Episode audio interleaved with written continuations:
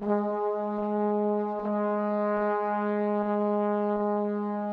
old pilot's plain tales.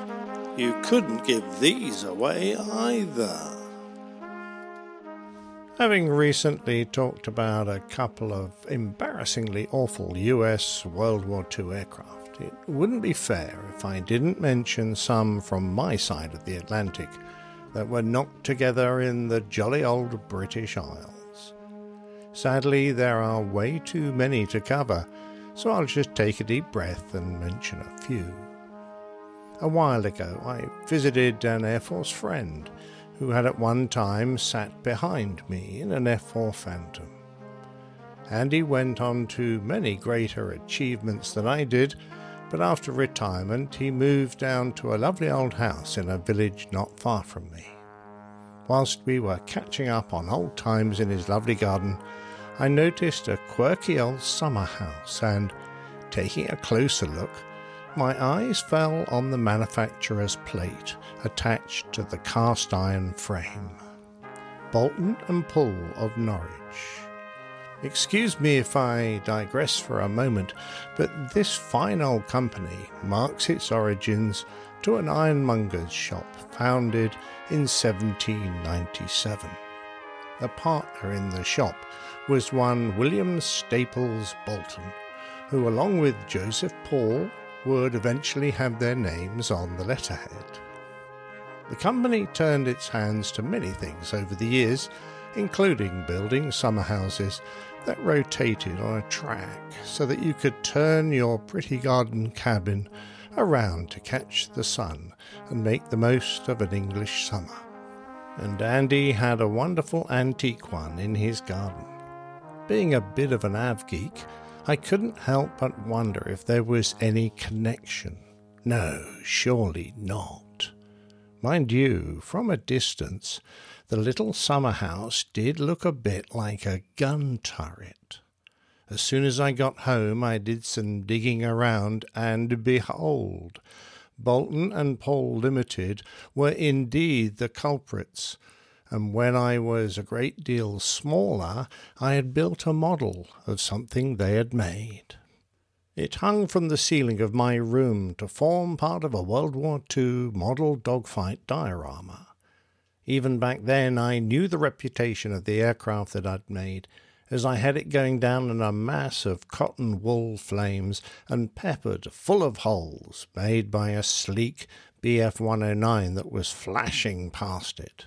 Actually, I'd used a hot pin to burn the bullet holes through the plastic, but don't tell the 109 pilot that. The model, of course, was that of the Boulton Paul Defiant. During the First World War, Boulton and Paul began building aircraft under contract, starting with the FE 2B and then moving to the Sopwith Camel, of which they turned out 550. Between the wars, they made their mark with the introduction of powered turrets for bombers, and from a new factory in Wolverhampton, they began to design fighters. The concept of a fighter armed solely with a single turret wasn't entirely the fault of the manufacturer and their designers, but the Air Ministry, which had issued a raft of aircraft specifications for manufacturers to follow, stemming from the operational requirements envisioned at the time. Someone obviously thought it would be a marvellous idea for a fighter to sport a turret so that it could fly beneath enemy bombers and shoot upwards into the belly of the cooperative target, who would, of course, fail to shoot back the fact that this made the fighter completely vulnerable to a similar attack seemed to have escaped those involved. Air Ministry Specification F9 35 called for a two seat, four gun turret fighter to replace the previous type, the Hawker Demon biplane. Three manufacturers stepped forward Hawker with the Hotspur, Bristol with the Type 147, and Boulton Paul's Defiant.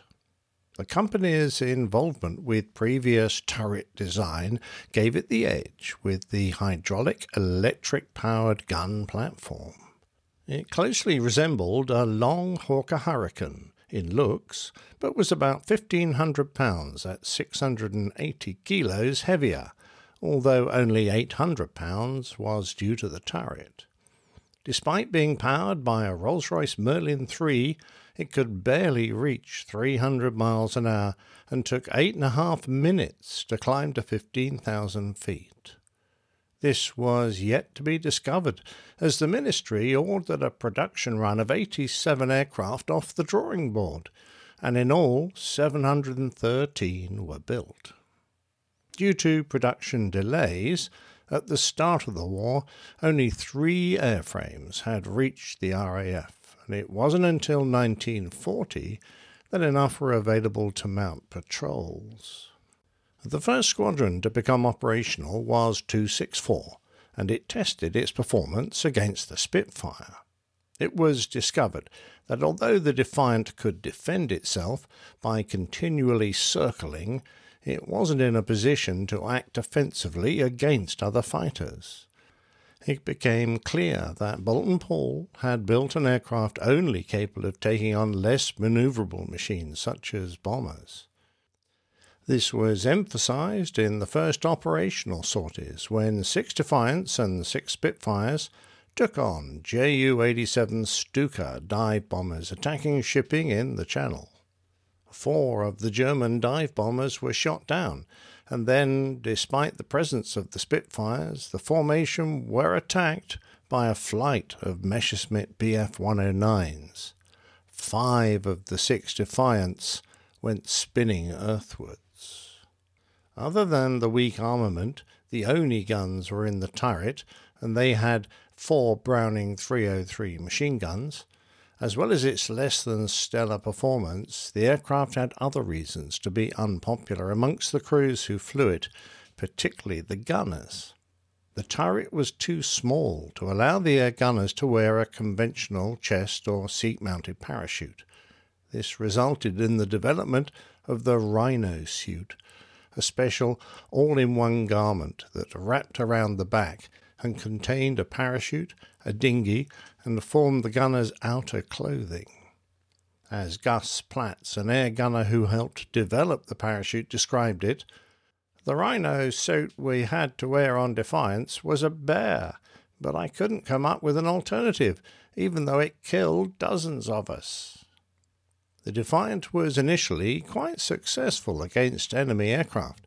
On the 28th of May, shortly after takeoff, 10 Defiants were attacked by about 30 Bf 109s. Forming a circle, they claimed six German fighters for the loss of three Defiants. However, the losses mounted. On the 31st of May, seven Defiants were lost in one day. During the evacuation of Dunkirk, 264 Squadron claimed 48 kills in eight days, although the cost was high, with 14 Defiants lost. In reality, German losses were actually no more than 12 or 15 enemy aircraft. The turret's wide angle of fire meant that several Defiants could engage the same target at one time, leading to multiple claims. Germans bouncing Defiants sometimes mistook them for hurricanes, and on settling in behind got quite a shock when the gunner opened fire, but they soon learned the aircraft's vulnerabilities. Once the Luftwaffe pilots got their measure, the glory days of the Defiant were quickly over. The ME 109 showed its superiority in speed, even the Bf 110 could outperform the Defiant, which was now doomed to failure. They were to become death traps for their crews, incapable of dogfighting and far too slow to get away from the incoming enemy. Pilots later complained that it was also a difficult task to bail out of stricken aircraft, and many had to go down with their machines. On the 26th of August 1940, 264 Squadron lost five aircraft with nine crew killed. By the end of August, over half of the delivered airframes had been shot down, a loss rate that the RAF considered unacceptable. moved to other duties, the Defiant became quite a successful night fighter, particularly when fitted with an air intercept radar. Some aircraft became gunnery trainers, and other were employed in the electronic countermeasures role, and for a while it served rather unsuccessfully as an air sea rescue aircraft. But it finally found a place in the world as a target tug. During the pre war period, the Fairey battle was considered to hold great promise as a replacement for the Hawker Hart and Hind biplanes that were in service with the RAF. Indeed, it was a considerable improvement over its predecessors. To be fair, the RAF's requirements for this light bomber were set pretty low, when they asked for a monoplane capable of carrying 1,000 pounds of bombs, that's 450 kilograms, for 1,000 miles at 200 miles an hour. Apparently, in the early 30s, many in Britain saw France as a potential enemy, and they thought there was a need for an aircraft capable of attacking Paris. It was also seen as an aircraft that might be permitted following the 1932 Geneva Disarmament Conference. Fairey were keen to have a go and built a prototype powered by the Merlin Mark I, which actually reached a maximum speed of 257 miles an hour, doing better than any other contemporary day bomber. However, even prior to the first flight, members of the air staff had concluded that the specifications laid out were insufficient to enable its use in a prospective conflict with a re emergent Germany. Despite this, an order for 155 was placed, and the aircraft was named the Battle.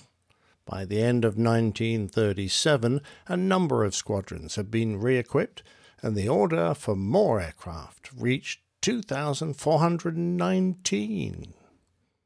The aircraft had a clean design and followed the trend for low wing monoplanes of the time, having an oval fuselage and a light alloy stressed skin monocoque structure.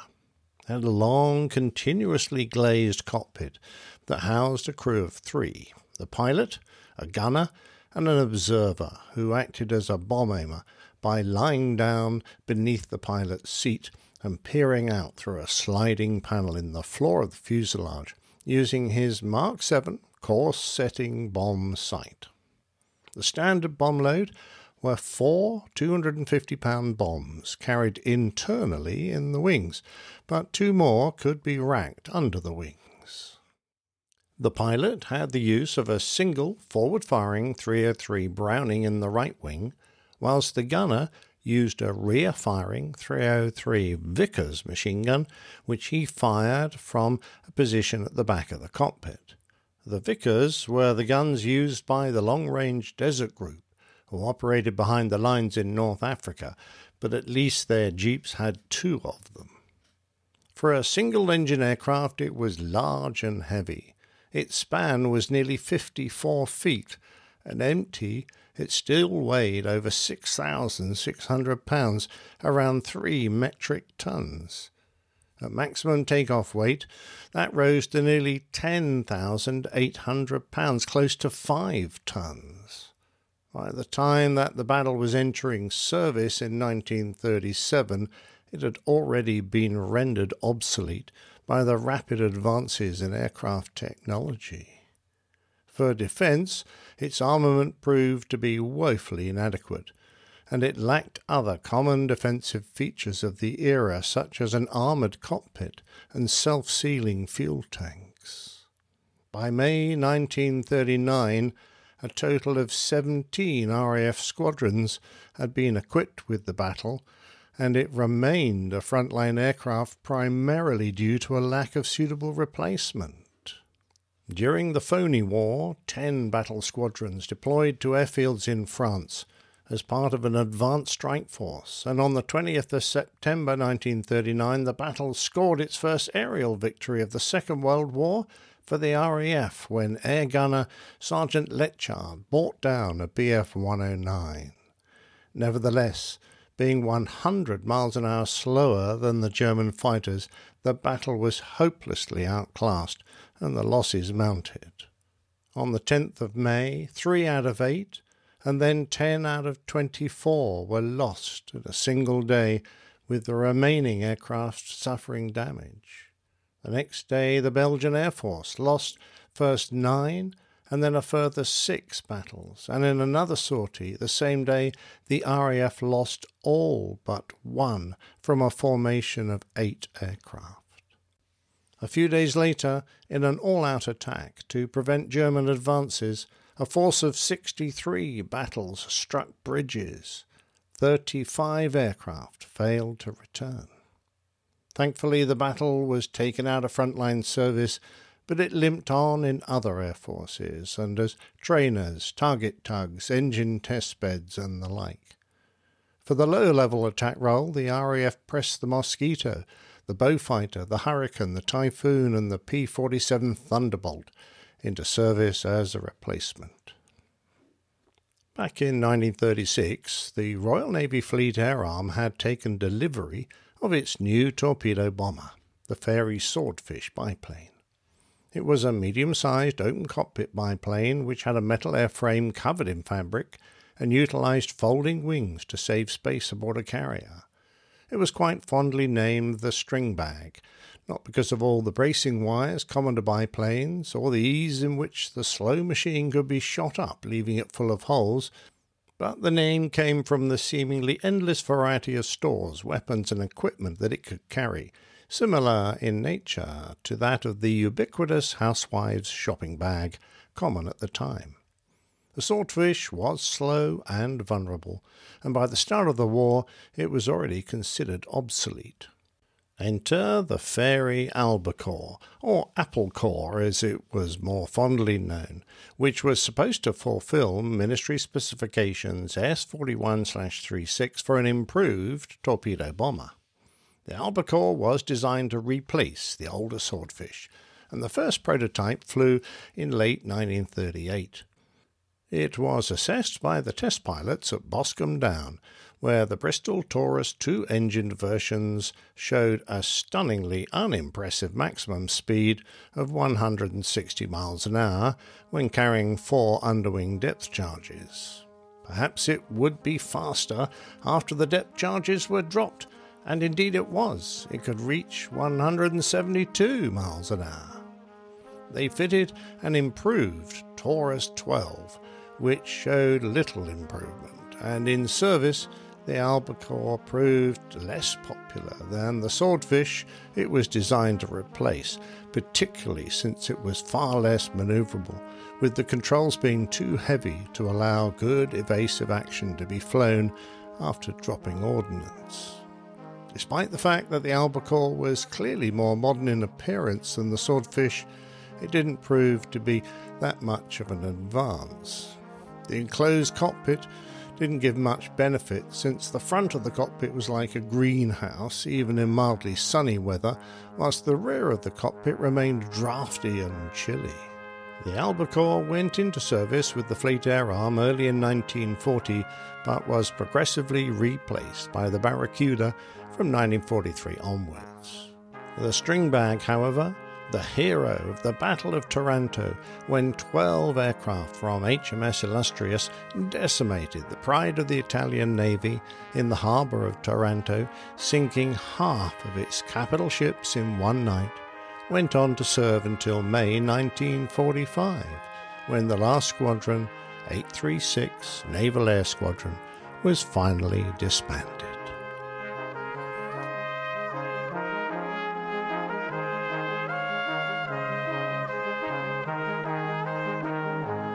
If you enjoyed this story, it would be marvellous if you could mention it perhaps on social media and leave us a review on Apple Podcasts or your podcatcher of choice.